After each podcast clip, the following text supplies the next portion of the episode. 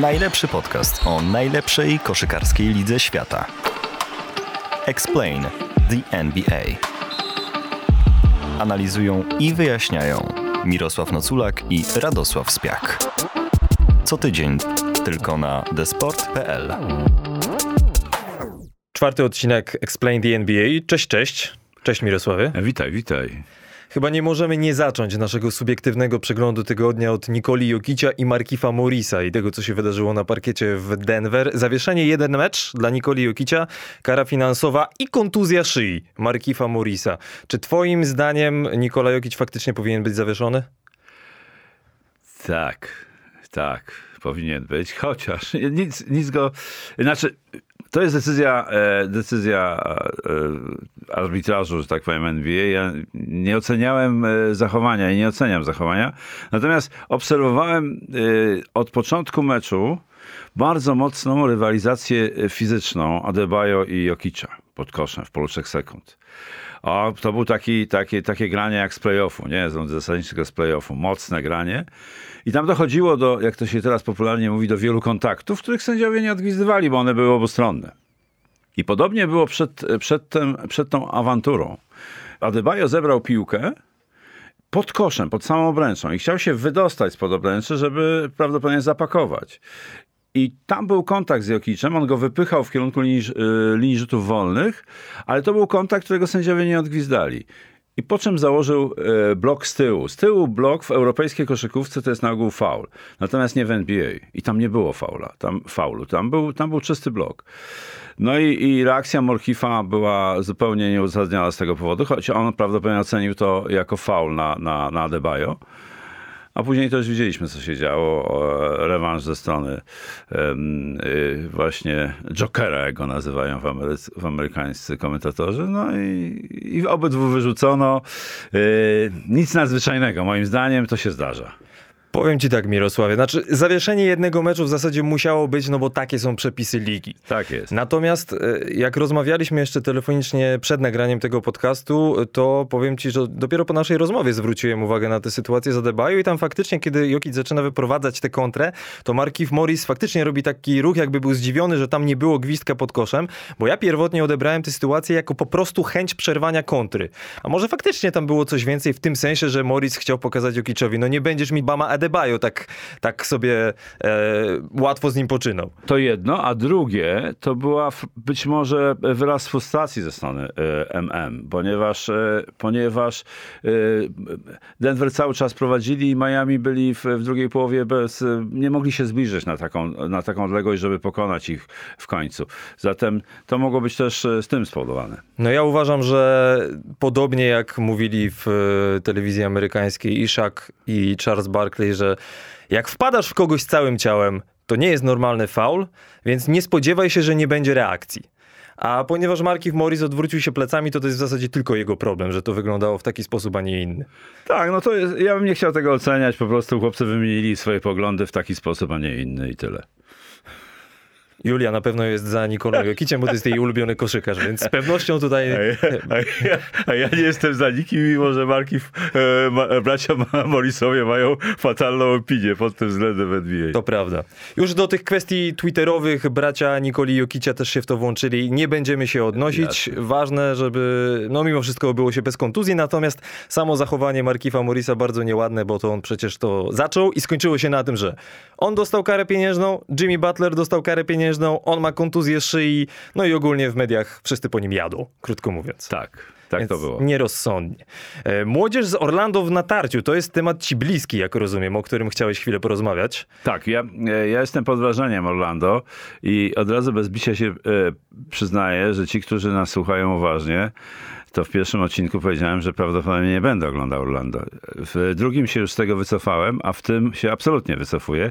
Choć dzisiaj e, w nocy z Netsami nie dali rady, ale wcześniej e, pokonali Jazz i to, e, i to w sposób taki no, fantastyczny. Podobał mi się ten mecz. Ja chciałem powiedzieć o pierwszej piące, że tam jest młodzież w natarciu. Nam się szalenie podoba że w tej lidze pojawia się mnóstwo młodych graczy między 20, 23, 24, 25 lat, którzy fenomenalnie grają, są doskonale wyszkoleni, nie mają żadnego respektu w takim, e, w takim złym tego słowa rozumieniu e, do, do tych doświadczonych graczy, czyli nie, nie to, że, że nie odstawiają nogi, po prostu grają tak jak równy z równym i to mi się szalenie podoba. Franz Wagner, 20, e, Wagner, przepraszam, bo to ciągle Niemiec, e, 20 lat.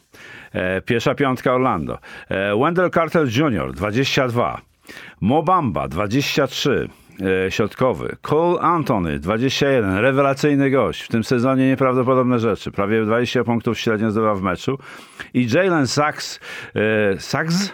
Sachs, Jalen Sachs, Sachs, 20 lat, czyli średnia pierwszej piątki to jest 21,5 roku. No więc bardzo imponujące. Biorąc pod uwagę e, okres NBA od sezonu 1970-71, to w ramach ciekawostki, od kiedy zaczęto w ogóle zaznaczać, kto gra w pierwszej piątce, to jest najmłodsza pierwsza piątka w historii. 20, 21 lat i 213 dni to była pierwsza piątka w meczu z San Antonio Spurs. Super, to jest piękna sprawa. A, a mało tego, to są talenciaki, bo to są wszystko chłopaki z pierwszej dziesiątki draftu. E, zwykle. E, chyba Mobamba był, e, był szósty. A 15 był Cole Antony e, w drafcie. Tam jeszcze w rezerwie mają kilku takich, którzy są, e, którzy są już nie mówiąc o Marki, Markelu e, Folcu, który był z jedynką i od dłuższego czasu nie gra. Więc tam jest, to jest bardzo fajna ekipa i da się oglądać. Właśnie w listopadzie, do, do momentu tego meczu z Brooklynem, Orlando miało trzecią najlepszą obronę w lidze pod względem punktów traconych na 100 posiadań. Trzecią w lidze przez, przez ten fragment Czyli wyprzedzało listopada. Golden State. Również i miało najwięcej bloków w całej lidze. I co ciekawe, jak jest takie zestawienie, nie będę się jakoś bardzo w te statystyki wdawał, ale jedno ciekawe zestawienie, które zrobiło na mnie wrażenie, bo w życiu bym nie pomyślał, że duo Jalen Sachs i Franz Wagner w tych właśnie meczach listopadowych miało najlepszy bilans plus minus dla jakiejkolwiek pary zawodników w NBA, która w tym sezonie grała co najmniej 50 minut razem. To jednak robi wrażenie, nawet mimo tego, że Orlando mecz z Brooklynem przegrało, nie ma jakiegoś fenomenalnego bilansu, ale widać po tych chłopakach, że oni czują tę grę. Czują, czują. E, No ale e, z Netsami dzisiaj, e, z Brooklynem dzisiaj po prostu Brooklyn ustawił ich w szeregu, moim zdaniem.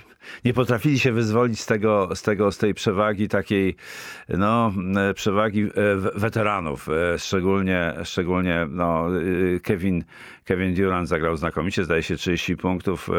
Harden miał rewelacyjne momenty, także no i, i, znakomicie zagrał Aldridge dzisiaj. Zaczął trzy razy chyba trafił z dystansu. To są za Trzy na trzy- sześć, tak jest. Tak, to są, to są już rzeczy, które się, które się ujawniają w, w Brooklynie. Bardzo ciekawe i, i ciekawie się to zapowiada. Ja oglądałem ten mecz y, Orlando z Brooklynem. Brooklyn miał serię zwycięstw przerwaną w Chicago, gdzie przegrali z Bulls, teraz właśnie wygrali w Orlando i e, mam takie wrażenie, że właśnie zdrowy Lamarcus Aldridge to jest ten brakujący element, którego nie było w poprzednim sezonie, żeby oni mogli zdobyć mistrzostwo. Zwłaszcza rzucający w taki sposób, jak rzuca teraz. W takiej dyspozycji. W takiej dyspozycji trzeba zaznaczyć, bo on jednak motorycznie odstaje, i, e, ale w tym meczu e, poruszał się dość żwawo jak, na, jak na, na niego. Być może po prostu wraca do, do dobrej dyspozycji. Wiadomo, że, że sezon zas- zasadniczy temu służy, żeby osiągać taki poziom, e, dobry poziom wytrenowania i dobrego, dobrego grania. No i kto wie, może Kyrie Irving wróci za jakiś czas, dlatego że w Nowym Jorku były wybory burmistrza. Będzie nowy burmistrz od 1 stycznia, Eric Adams, który stwierdził, że być może zrewiduje stanowisko w sprawie COVID-u, więc e, może Kyrie Irving za jakiś czas wróci na parkiet. Niezła lipa dla mnie. No, niezłe numery z Kyrie Irvingiem, ale przynajmniej no, ta informacja dla niego jest jakaś pozytywna. I jeszcze a propos Brooklynu, e, bardzo mi się też podobała intensywność gry w obronie Bruce'a Browna. A, Bruce Brown to w ogóle jest mój ulubiony gracz od poprzedniego sezonu. E, e, Steve Nash w, w, w, meczach przedsezonowych go gdzieś tam trzymał na końcu ławki, nie wiem z jakiego powodu, a to jest absolutnie koleś, który tak nie, niepozorny, można by powiedzieć, na pierwszy rzut oka wśród gwiazd Brooklynu, ale robi taką robotę, wykonuje taką pracę, że to jest coś nieprawdopodobnego i bardzo lubię tego gracza. A dwa słowa jeszcze o Orlando tylko, bo za, zapomniałem, a chciałem o tym wspomnieć. Oni przecież mają plagę kontuzji. Markel Fultz kolano, Michael Carter Williams kostka, tam jeszcze Jonathan Isaac jest No, kontuzjowany. fantastyczny ten Isaac jest, ale, ale on jest to też od dłuższego czasu nie gra już. W ogóle Orlando ma w składzie chyba z pięciu środkowych, jak się tak policzy, bo jest i, i Wendell Carter, jest i Isaac, jest i Robin Lopez.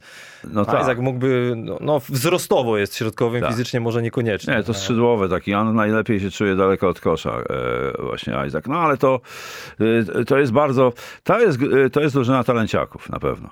Jeszcze jeden temat e, tak na prędce w naszym subiektywnym przeglądzie tygodnia. E, Zmiana piłki spowodowała, że mamy najsłabszą skuteczność w rzutach za trzy punkty od lat. Koszykarze trochę narzekają. I czy to faktycznie, myślisz, twoim zdaniem piłka może mieć aż taki wpływ na skuteczność? Przypomnijmy, że NBA po 37 latach wróciło do Wilsona. Tak, tak, to jest, e, to jest bardzo subiektywne.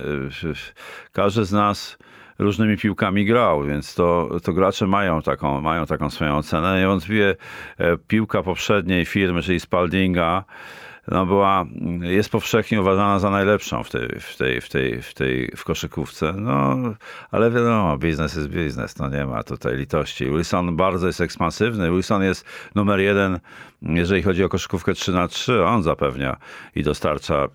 e, I to jest, to jest e, obowiązkowa piłka, że tak powiem, w lidze 3 na 3 w koszykówce 3 na 3 zatem ekspansja Wilsona. Przypomnijmy, że w 2006 roku była taka afera, że David Stern, jeszcze wtedy panujący, no w zasadzie jednoosobowo zdecydował, że będzie nowa piłka Spaldinga, taka trochę bardziej syntetyczna. I no nie bawiąc się w jakieś tutaj słowa koszykarze, po prostu zjechali tę piłkę od góry do dołu i po dwóch miesiącach, no sezon się zaczynał wtedy bliżej końca października, listopad, grudzień i od 1 stycznia w zasadzie z dnia na dzień wrócono do starej piłki, bo tamta była jednak beznadziejna. Więc nie sądzę, żeby tutaj to się wydarzyło, bo tutaj mamy piłkę innej firmy, w związku z czym za tym idą pieniądze. Natomiast e, sami koszykarze mówią, że to jest chyba jednak kwestia przyzwyczajenia. Przyzwyczają się, tak.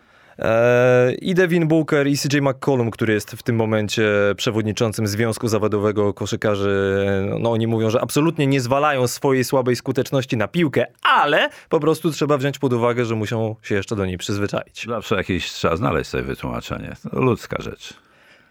Golden State Warriors to będzie nasz główny temat dzisiaj, dlatego że to najlepsza drużyna w całej lidze. 10 zwycięstw i tylko jedna jedyna porażka. Raz jeszcze podkreślę, jak bardzo jestem z siebie zadowolony, że w naszym pierwszym odcinku wybrałem tę drużynę jako drużyna do oglądania, bo wszystko mi się tam sprawdza. Od pierwszego odcinka. Stephen Curry gra rewelacyjnie.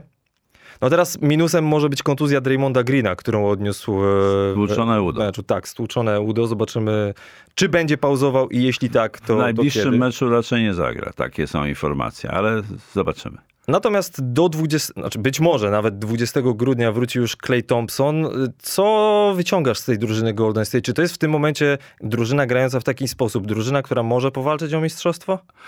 Tak, to jest, to jest jeden z kandydatów. W tym stylu, nikt nie gra w takim stylu w NBA w tej chwili. Tak, e, tak zorganizowano, e, mają tak zorganizowane ataki obrony, chociaż oni w obronie mają akurat, e, są w, tych statystykach są dopiero na czwartym miejscu, jeżeli chodzi o liczbę straconych punktów, ale w punktach zdobywanych na pierwszym, w, w zbiórkach na drugim i w asystach na pierwszym. I tutaj ten trzeci punkt, asysty, e, to, o, o, to najlepiej obrazuje ich e, styl gry. To jest dzielenie się piłką, podawa, podania do, do, do zawsze do partnera w lepszej sytuacji. Nie, no nieprawdopodobnie szybko uruchamiają przejście z obrony do ataku. To jest to jest, to jest taki znak, moim zdaniem, nowej e, koszykówki, nowej ery w, w takiej poważnie, na, na, na stałe, bo zdarzało się, że zespoły grały to kontratakiem, niektóre y, miały w swoim arsenale, ale tutaj nie chodzi nawet o kontratak, tu chodzi o przeniesienie piłki, błyskawiczne podaniem jednym na drugą połowę ataku. To się wiąże też z, z czasem rozgrywania akcji i tak dalej, tak z wieloma sytuacjami. I potem ruch graczy i dzielenie się piłką, czyli podania między zawodnikami, wynajdowanie gracza na najlepszej pozycji. To jest niesamowicie e, efektowne i efektywne. To naprawdę ogląda się z wielką przyjemnością. To jak słucham tego, co teraz mówisz i jakbym dołożył do tego jeszcze rzuty za trzy punkty, tak ogólnie, na ogólnym poziomie, dużo oddawanych rzutów, ale też dużo trafianych, bo jest strzelców, to przypomina mi się, jak NBA podążyła w tym kierunku i jacy byli prekursorzy Golden State, że tak to określę, bo jako pierwsza drużyna, pierwszą drużynę, która grała w mniej więcej taki sposób, jak to teraz opisałeś Golden State, byli Phoenix Suns Mike'a D'Antoniego moim zdaniem, w czasach Steve'a Nasha. Tak, tam też było, było dużo szybkiej gry, tak. Oni nie awansowali wtedy ani razu do finału NBA. A potem po drodze był taki element, taki drugi schodek, o którym moim zdaniem czasami się zapomina. I to byli Orlando Magic, którzy doszli do finału i przegrali z Lakers 1 do 4 w 2009 roku. Tam też był świetny spacing, świetne rozstawienie na boisku, bardzo dobrzy strzelcy za trzy, jak wtedy Rashard Lewis, wtedy Jamir Nelson, Hedo. Turkoglu. Trenerem był Stan Van Gundy. Orlando doszli do finału, nie zdobyli mistrzostwa. No i Golden State po tych jeszcze iluś latach ja mam wrażenie, jak oglądam to Golden State, a oglądam no, NBA od wielu, wielu lat, to jest trochę taka kolejna reinkarnacja tych drużyn, które właśnie wymieniłem, tylko na jeszcze wyższym poziomie. Świetną masz pamięć, ja oczywiście nic z tego, co ty opowiadasz, nie pamiętam, chociaż te mecze oglądałem. Niemożliwe. Słuchaj, ja w ogóle nie mam historycznego podejścia do NBA. To jest, I to jest. Czasami nad tym boleję, ale mnie interesuje to, co jest teraz i co może z tego wyniknąć za chwilę. Ale dobrze, że ty to wiesz. I to jest super. Natomiast, y, natomiast to rzeczywiście. Ja jeszcze chciałem powiedzieć coś o, e, o trenerze, o Steve Kerrze. E, To jest też człowiek, który wziął najlepsze rzeczy z dwóch wybitnych fachowców, dla których grał czyli od Phila Jacksona i od, od, od Grega Popowicza. E, Też zauważyłem, że od Phila Jacksona na pewno przejął jedną rzecz, że nie atakuje graczy, tylko opieprza sędziów, jak ma tylko okazję. W ten sposób rozładowuje swój stres. Doskonale go rozumiem. Doskonale. To jest świetne. To jest świetna, świetny sposób na rozładowanie stresu, e, pojechać po sędziach. Czasami można dostać dacha, ale e, często się to opłaca.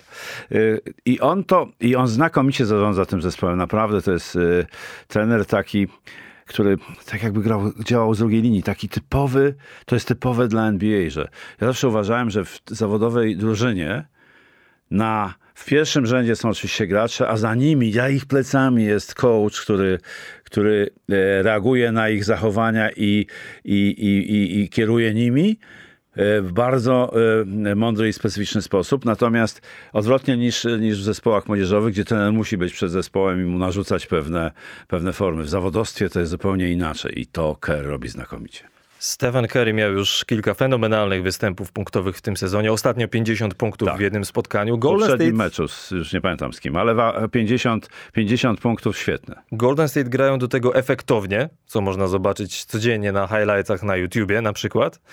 Ale mnie też imponuje to, że ta drużyna została zbudowana w sposób, który świadczy o tym, że zarządzają nią rozsądni ludzie, bo i Stephen Curry, i Clay Thompson, i Draymond Green zostali wybrani w drafcie. Nie oddawali za nich żadnych swoich gwiazd, żadnych swoich zawodników, tylko porządnie sprawdzili, kogo potrzebują, może przewidzieli trendy w pewnym też zakresie, ale to są zawodnicy, których oni nie musieli ściągać zewsząd, żeby ich jakoś połączyć, tylko po prostu konsekwentnie, Wybrali rok ich. po roku ich wybrali. To są Tak. ich ludzie. Tak. To jest dla mnie najbardziej imponujące, bo to się nie zdarza już często. To jest ważne, to jest ważne dla, dla, dla funkcjonowania. Tam jest świetna atmosfera w tym zespole. To też jest pewnie robota trenera, ale myślę, że, że właśnie ich lidera, czyli Kerego i, i Draymonda Greena, oni się świetnie y, tam czują i bawią. No, ciekawa jest sytuacja, co się stanie z, jak wróci Clay y, Thompson, bo to jest, y, bo, to, bo tam takim drugim strzelcem w tej chwili jest Jordan Poole. Świetnie się wy, wykreował przy, przy e, Stefciu Kerym i on, e, on bardzo dużo punktów zdobywa, a e, Clay Thompson to może być, e, to może być ciekawa sytuacja z e, dzieleniem się piłką. No i jeszcze nie zapominajmy, że oni mają w odwodzie i też koło grudnia ma wrócić środkowy ich e, Weissman, wysoki gracz, długoroczniak, który rewelacyjne miał momenty w ubiegłym sezonie, no ale trapiony kontuzjami. Wspominaliśmy o tym, że w Explain the NBA nie będziemy dużo rozmawiali o plotkach, ale akurat ta jedna, o której teraz chcę powiedzieć, jest moim zdaniem wyjątkowo interesująca i chcę powiedzieć, dlaczego moim zdaniem ona nie ma sensu, mimo że sporo część ludzi pewnie się ze mną nie zgodzi. Otóż pojawiła się informacja już jakiś czas temu, że Ben Simmons chętnie by się przeniósł do Golden State. Po I- co? No właśnie. No dla niego pewnie to by było dobrze. E, natomiast, e, no bo słyszę, że, że on by pasował stylem gry do Golden State w tym sensie, że jest dobrym obrońcą, mógłby pokryć graczy od 1 do 4, oni spokojnie by mogli zamieniać kryć i tak dalej. Tylko, że problem jednak cały czas polega na tym, że on nie umie rzucać. Tak. A w Golden State praktycznie każdy poza środkowymi potrafi rzucać za trzy punkty. Jeśli on by był przez dużą liczbę minut na boisku A i musiałby by, być. a musiałby być i można by odpuszczać go spokojnie na obwodzie, no bo nie wierzę, że on się nagle nauczył w jedno lato rzucać za trzy punkty, no to Stephen Curry i Clay Thompson mieliby trudniej moim zdaniem. Ja Bena Simonsa w Golden State nie widzę i nie widzi również Bena Simonsa w Golden State właściciel tego klubu, który przecież w jednym z wywiadów radiowych powiedział, że nie, absolutnie uważa, że, że Ben Simmons nie. Joe Lacob, jak się nazywa właściciel Golden State, nawet został ukarany 50 tysiącami dolarów kary za swoją wypowiedź, bo w ogóle w NBA jest zasada, że o ewentualnych transferach się nie rozmawia, natomiast ja jestem po stronie właściciela Golden State. Jeśli słuchają nas kibice Golden State i chcieliby Bena Simonsa w swoim składzie, to powiem wam, że was nie rozumiem. Ja też nie widzę e, tego, e, tego gracza w drużynie e, Golden State, ponieważ z tych względów, o których mówiłeś, ale także z tego powodu, że jest niestabilny emocjonalnie. Ten zespół nie potrzebuje takich graczy. Tam jest naprawdę silna więź między nimi. Jest jeden gość, który wy, wystaje emocjonalnie ponad wszystkimi, czyli Dre, Dre, e, DG, DG, dobrze mówię? DG, tak. DG, e, to, to wystarczy e, na ten zespół. Zatem, zatem, zatem wydaje mi się, że to nie jest dobry pomysł, żeby tam, e, żeby, zresztą właściciel się jasno wypowiedział na ten temat. Zresztą kto teraz będzie chciał Bena Simonsa po tym, co odstawił w Filadelfii, to jest zupełnie inna sprawa. Chociaż słyszałem, że Boston też coś myśli na ten temat, ale No tak, to jest ciągle dobry gracz, albo bardzo dobry gracz, natomiast e, jeżeli on nie zacznie pracować nad swoim rzutem, to, to, to, to, to, to, to nie będzie dobrym graczem, wybitnym graczem NBA. w pierwszym odcinku naszego podcastu powiedziałem, że moim zdaniem Golden State jest o jeden transfer od bycia poważnym kandydatem do mistrzostwa. Ty już teraz powiedziałeś, że w tym momencie są kandydatem, czy mogliby być kandydatem Tak. do mistrzostwa, ale jeśli już, to nie Ben Simmons, tylko taki przysłowiowy Lamarcus Aldridge by mi tam najbardziej pasował. No tak, bo- Wysoki, który potrafi rzucić za trzy punkty z pół dystansu, jest doświadczony, co będzie bardzo potrzebne w playoffach. No ten człowiek by mi tam pasował. Ale to oczywiście przykład z mojej strony. Nie, nie No tak, bo Looney, Looney i, i Weissman raczej nie. Weissman jest ciągle, ciągle poza składem, więc nie wiemy, jak on, w jakim, jakim będzie mm, w- później, jak wróci, jakim będzie, jakiej będzie formie fizycznej, bo to jest wysoki gracz i on. On zdaje się, że mógłby rzucać za trzy punkty. Pamiętam, że jakieś takie jego rzuty chyba z poprzedniego sezonu, ale no, na pewno po przerwie nie będzie w najlepszej formie. To myślę, że w tym sezonie no już możemy odliczać raczej tygodnie do czasu, kiedy Stephen Curry przeskoczy Reya Allena w klasyfikacji wszechczasów e, najczęściej Truje. trafiających za trzy punkty. Tak. Jeszcze tylko krótko w, o porównaniu z, z tym e, lidera, z tymi, którzy są na drugim miejscu na wschodzie, Washington, bo tutaj mieć, mieć, mnie bardzo ciekawi od jakiegoś czasu udział, mm, udział, że tak powiem, drugiej piątki, czyli rezerwowych w, w, w, osiągnięciach zespołów czołowych. I tutaj, e, tutaj, jeżeli chodzi o Golden State, to mają 36% rezerwowi e, z- ze zdobywanych punktów. Natomiast e, najsłabszy wynik ma, zgadnij kto, Z czołowej czwórki, tak? Czołowej czwórki, tak. Z dwójki wschodu i dwójki zachodu. Bo tu jest, tu jest podpowiem ci, jest Washington i Chicago na, na wschodzie Tak, i, Golden State i i Utah. Utah, tak. Kto ma najsłabszą ławkę? Chicago. Chicago, tak, zgoda się. To się, to się wszystko zgadza z tym, że mówi, mówi się, że mają ma, e, słaby, e, słabą ławkę, mówiąc krótko, krótką ławkę albo e, różnych terminów używają komentatorzy. 28, 23% tylko em, e, zdobywają punktów gracze, gracze e, z ławki. E, Utah 30%, a najwięcej okazuje się, że zdobywa punktów e, 38% rezerwowi e, drużyna Washington i wiadomo dlaczego. No Montrezl Harrell. Montrezl Harrell, okej. Ale to, bo ja- się bardziej zatrzymałem teraz w głowie na tym Utah, bo jak powiedziałeś 30%, to tak powiem ci, że mało tak mi się Mało, wydaje. bo Zwłaszcza jak tam jest Jordan Clarkson. Ale Clarkson w tym, w tym sezonie ma dopiero czter, około 14 punktów średnio, i, a pozostali bardzo, e, bardzo tak przeciętnie, więc mm, e, Joe Ingles też nie, nie tak rewelacyjnie. E, Też byłem zaskoczony tym, że to tylko 30%. Życzymy zdrowia Draymondowi Greenowi, bo ja chciałbym oglądać Golden State jednak w pełnym składzie. Życzymy szybkiego powrotu do zdrowia Klejowi Thompsonowi, bo wtedy się zrobi jeszcze ciekawiej. Mam, mam takie przeczucie, graniczące z pewnością. Tak, No tak. No ale to jest rewelacja pierwszego, pierwszych trzech tygodni e, tego sezonu na pewno e, Golden State i to nie ma czym mówić. Ogląda się ich z ogromną przyjemnością. To tak jak tydzień temu przy okazji Chicago, to teraz jeszcze szybki rzut oka na najbliższy terminarz Golden State. Chicago u siebie, cztery mecze wyjazdowe z rzędu potem. Charlotte, Brooklyn, Cleveland, Detroit. No tak, tak, to tutaj... E. No Detroit, Detroit to też był, e, też był ciekawy dzisiaj pojedynek w nocy, pojedynek dwóch, e, dwóch pierwszych wyborów w drafcie, czyli Cunningham i Green. i Green, tak. Więcej punktów zdobył co prawda Green, 23, Cunningham 20, ale wygrali Detroit. I to jest pierwszy przypadek od 1997 roku, gdzie w pierwszym meczu między numerem 1 i numer 2 w drafcie obaj zdobywają co najmniej 20 punktów. Numer, numerem 1 w drafcie 97 był Tim Duncan, a numerem 2? Ja, ja też bym cię. nie zgadł. Musiałem to sprawdzić. Keith Van Horn, pamiętasz takiego człowieka? Chris Van Horn. Taki biały skrzydłowy biały, strzelec biały, tak, bardziej, tak, no. tak, tak. Ale słabo go pamiętam. Wiem, że to był biały i że... W New Jersey Nets wtedy Tak, grał. i strzelec, tak. Przede wszystkim. Takie to czasy były ostatni raz. To było 24 lata temu. Parę słów chcielibyśmy jeszcze poświęcić dzisiaj w Explain the NBA e, NCAA, O. dlatego że zaczął się nowy sezon koszykówki akademickiej i mamy siedmiu Polaków w pierwszej dywizji, pierwszej, czyli tej najważniejszej, najwyższej, bo łącznie są trzy dywizje, no ale ta pierwsza to są tam wszystkie najważniejsze uniwersytety, Duke, North Carolina i tak dalej, i tak dalej. Ja na The Sport napisałem taką krótką zapowiedź tego sezonu, więc e, mała autoreklama, zachęcam, żebyście rzucili okiem i tam sobie chwilę przeczytali. Przeczytałem. I co sądzisz? Bardzo dobry materiał i świetna, e, świetna promocja młodych polskich graczy.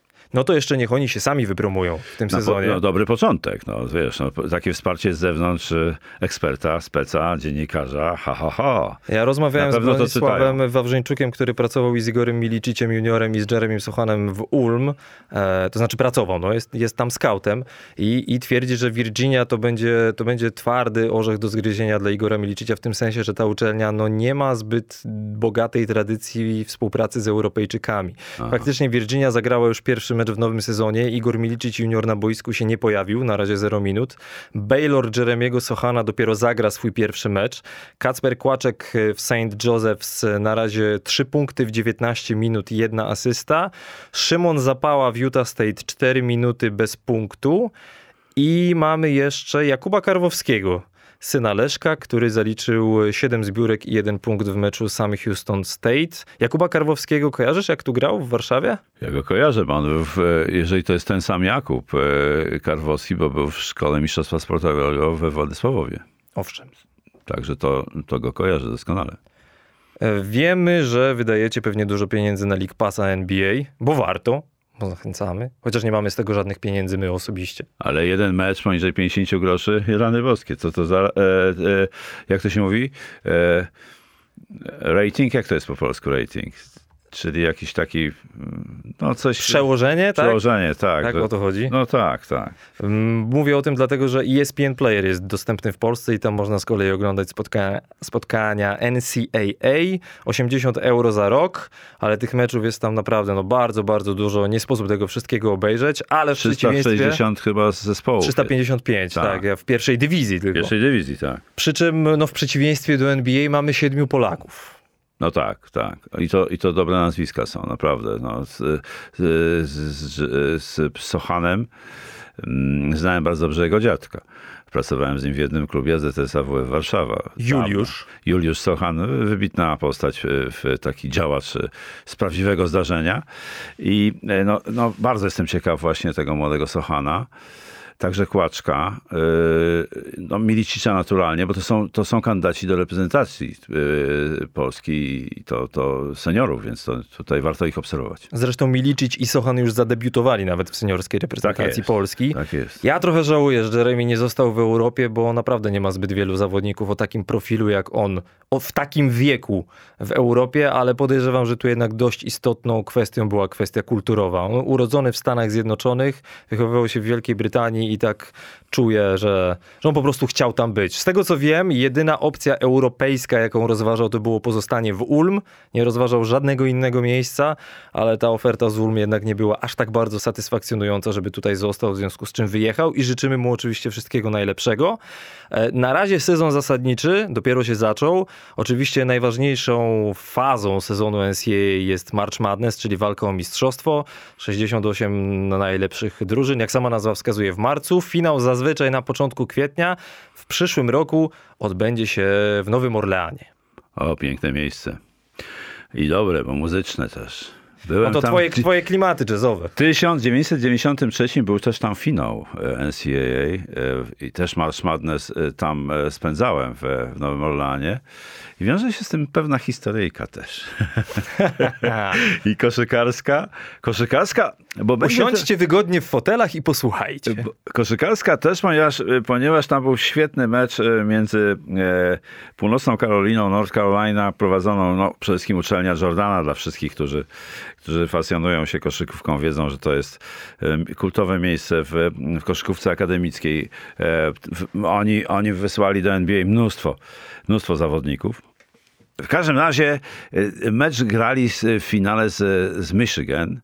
E, Coachem, coachem był North Carolina był legendarny tam trener Steve Smith, po drugiej stronie bodaj Dean Smith, a po drugiej stronie chyba Steve Fisher, jeżeli dobrze pamiętam, prowadził Fab Five, jak, go naz- jak nazywali piątkę piątkę Mi- Michigan, to był, to był drugi, oni byli na drugim roku, bo przypom, przypomnijmy, że i też o tym wspominałem w pierwszym odcinku, że w finale w Minneapolis rok wcześniej przegrali z Duke i to wyraźnie. Natomiast tutaj byli faworytem tego, tego, tej rozgrywki, ale pamiętamy słynną historię Chrisa Webera, który poprosił o czas, mając piłkę po zbiórce przy prowadzeniu jednym punktem. I y, okazało się, że tego czasu już North Car- e, Michigan nie miał, w związku z tym był faul techniczny, dwa rzuty wykonywał Derek, Derek czy Derek Phelps, Tak, Derek Phelps. On Derek później Phelps, w Śląsku Wrocław Później grał w Śląsku Wrocław notabene. I Golden, Gol, przepraszam, e, North Carolina wygrała ten mecz jednym punktem. Tam jeszcze taka e, ciekawostka. Pierwszy raz widziałem wtedy, to był mój drugi pobyt w Ameryce, e, w Nowym Orleanie. I pierwszy raz widziałem takie w zasadzie obraźliwe zachowanie na, na, na, na, na, na, stadionie, na stadionach amerykańskich. To jest rzadkie. Właśnie, bo zaznaczmy, żeby ktoś się nie zdziwił, bo Final Four NCAA jest rozgrywany na, zazwyczaj na stadionie futbolowym. Tam jest To- 70 tysięcy kibiców. Tak, tak. I tam było 70 tysięcy. To był Superdome, chyba się nazywało to, to miejsce, już po Katrinie e, e, rozebrane, bo tam przecież była katastrofa niesamowita. E, Katrina. I, I tam się pojawiło, tak jak powiedziałem, na, na, e, Michigan znani byli jako Fab, Fab Five. Przypomnę, to był e, Web, Chris Webber, e, Joan Ho- Howard i Jalen Jalen Rose. Rose. To taka trójka najbardziej znanych graczy z tej, z tej ekipy. I pojawił się napis na kartonie ogromny Fag Five. Oj, nieprzyjemnie. Ale do przetłumaczenia, czy nie? No, możemy przetłumaczyć. Nawet piątka gejów. musimy, bo nie wszyscy Piątka zrozumieją. gejów po prostu. Y, Bardziej dos, dos, dos, dosadnie to może jest y, powiedziane, ale my nie będziemy tej, tej, tutaj używali. To, to było bardzo nieobyczajne i bardzo mi się nie podobało. Byłem z tym e, zszokowany. Ale po tym finale był dzień wolny i zaprzyjaźniłem się w cudzysłowie, no, zbratałem się z takimi dwoma trenerami amerykańskimi z Detroit, czarnoskórymi typami niesamowicie. Ja bardzo mnie polubili, dużo rozmawialiśmy o muzyce, dużo rozmawialiśmy o koszykówce. I zaprosiłem ich kiedyś do takiego miejsca, gdzie, gdzie spotkań przy okazji e, turnieju są organizowane. I tam była bardzo sympatyczna kreolka, była, była taką asystentką, steward, stewardessą, czy jak to się nazywa? Hostessą? hostessą. I mówię, oj, umówię się z nią chyba, do tych dwóch czarnych. A oni mówią, stary, to od razu zamów sobie pogrzeb, bo jak cię miejscowi z nią zobaczą, to będzie słabo. No to zrezygnowałem z pomysłu. Ale za to mówię, chłopcy, pójdziemy sobie na Bourbon Street wieczorem dzisiaj. No i poszliśmy. Bourbon Street to jest ulica e, rozrywki w Nowym Orleanie, gdzie jest mnóstwo klubów i restauracji jazzowych. Przy okazji rekomenduję znakomity serial na HBO Tremé o to się dzieje po, po Katrinie. Coś pięknego. Dużo dobrej muzyki, do, dużo obyczajowych historii. Znakomity serial. No i na tym Bourbon Street spędziliśmy jakieś dwie godziny. To nie jest e, jazzowe miejsce za bardzo, to jest muzyka dla, dla, dla wszystkich tam, to, nazwijmy to tak, to dla turystów, mówiąc w skrócie. No ale e, zaprosiłem ich, żeby, żeby znaleźli klub prawdziwie jazzowy. No i znaleźliśmy, to się nazywa Snack Harbor, to jest na wybrzeżu Mississippi. Wchodzimy do tego, ja już jestem tak podjarany tym, że tam za chwilę będzie trochę jazzu prawdziwego. Wchodzimy tam e, i też piękna kelnerka, kreolka zadaje pytanie, czy tu coś się będzie dzisiaj działo? Gra, znaczy, ktoś będzie grał, ona mówi, tu się zawsze z takim, takim już taką zniechęceniem, tu się zawsze dobrze gra. I poszła sobie z tymi talerzami. Ale oparty o framugę stał gość i czytał gazetę w wejściu, przejściu między, między barem a jakimś zapleczem. Czytał gazetę i się odwrócił do nas, mówi, przyjdźcie za pół godziny, nie będziecie żałować. Myślałem sobie, to menedżer klubu. Co się okazało? Był to Peter Martin, znakomity pianista, który zasiadł do, do, do, do, do fortepianu, miał dwójkę, e, e, miał, miał ses, e, dwóch graczy, dwóch muzyków e, sekcji, czyli bębniarza i, i basistę. No i zaczęło się granie nieprawdopodobne. Po pierwszym secie, czyli takiej pierwszej odcinku grania, przyszedł na antresolę do nas i zapytał, no i jak? Mnie zapytał, po, po, rozpoznał nas. No i jak? Ja mówię, słuchaj, fantastycznie. A byłeś kiedyś na, może słyszałeś coś o Jazz Jamboree? W Warszawie jest taki super festiwal jazzowy. A on mówi, wiesz, ja jestem z St. Louis. A St. Louis to kolebka jazzu amerykańskiego. Tam się, tam się on urodził, tam się urodził też Miles Davis w okolicach. A, znaczy urodził się gdzie indziej, ale, ale jako małolat się bardzo, chyba po pierwszym roku życia się przeprowadzili rodzice do St. Louis, więc ale co się okazało? Dwa lata później z kwartetem Joshua Rodmana grał w tej kongresowej i mówi do mnie, i zapytałem, no i jak stary? On mówi, człowieku, co to za miejsce ta kongresowa? No i, i rzeczywiście koncert był znakomity, ale wracając do... I, słuchaj, i gdzieś koło godziny drugiej, trzeciej mniej więcej moi dwaj czarni koledzy z, z e, Ja Detroit, siedzę jak na szpilkach, naprawdę. ja- z Detroit mówią e, słuchaj Mirosław, ty jesteś bardziej czarny niż my, ale my stąd wypalamy już, bo mamy dość. Coś miałem zrobić, wyszliśmy. Krótko mówiąc, historia koszykarsko-jazzowa. Bardzo, ba- ale piękne, piękne granie Petera Martina. No to ja myślę, że jak tak dalej pójdzie, to my będziemy osobny podcast nagrywali o historyjkach koszykarsko-muzycznych, bo coś tak czuję, że masz ich całkiem sporo. O, jest, jest, kilka, jest kilka. O, jest z Charlotte piękna historia. E, po, połączenie striptizu z, z dobrym jazzem. No to zo- zostawiamy to sobie na następny raz. Będziemy, będziemy wam dawkowali, bo nie może być I wszystko to był. Final Four March Madness 94 roku w, Szad- w Charlotte. No to ja sobie zapisuję to w takim razie i przy okazji March Madness wracamy do tego tematu. Tak jest. Niech będzie Polak w March Madness, tak jak e, Przemysław Karnowski w finale z Gonzagą w 2017. To jest jedyny Polak, który zagrał w finale NCAA, ale jest jeszcze drugi Polak, który zagrał w Final Four NCAA, tylko że odpadł w półfinale. I ciekawe, czy będziesz wiedział, kto to jest. Pewnie no trudno, żebym ci dał jakąś podpowiedź, chociaż nie, mogę ci dać podpowiedź.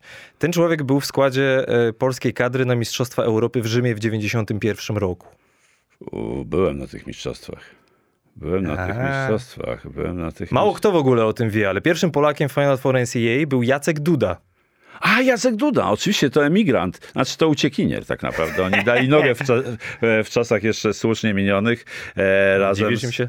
Tak, razem z, z kolegą z Polonii Warszawa. Jacek Duda, pierwszy, pierwszy uczestnik Final Four NCAA, Przemysław Karnowski drugi, więc mamy. Jacek Duda był pierwszym uczestnikiem Final Four, Przemysław Karnowski pierwszym finalistą. Życzymy Polakom w tym sezonie, żeby któryś z nich zdobył mistrzostwo. Jak najbardziej. Zwłaszcza, że Jeremy Sochan dołączył do drużyny, która broni mistrzostwa, czyli Baylor Bears. Oczywiście tam dwóch zawodników już przeszło do NBA, między innymi Davion Mitchell do Sacramento Kings. Ostatnio dobry mecz miał. Całkiem niezły, Tak. powiedział. Ale te historyki już e, kolejne zostawimy sobie na kolejne odcinki, bo będziemy wam dawkowali wszystkie emocje. A cytując twoich kolegów, to my teraz i zapraszamy was na piąty odcinek już niebawem. Dzięki, cześć. Co?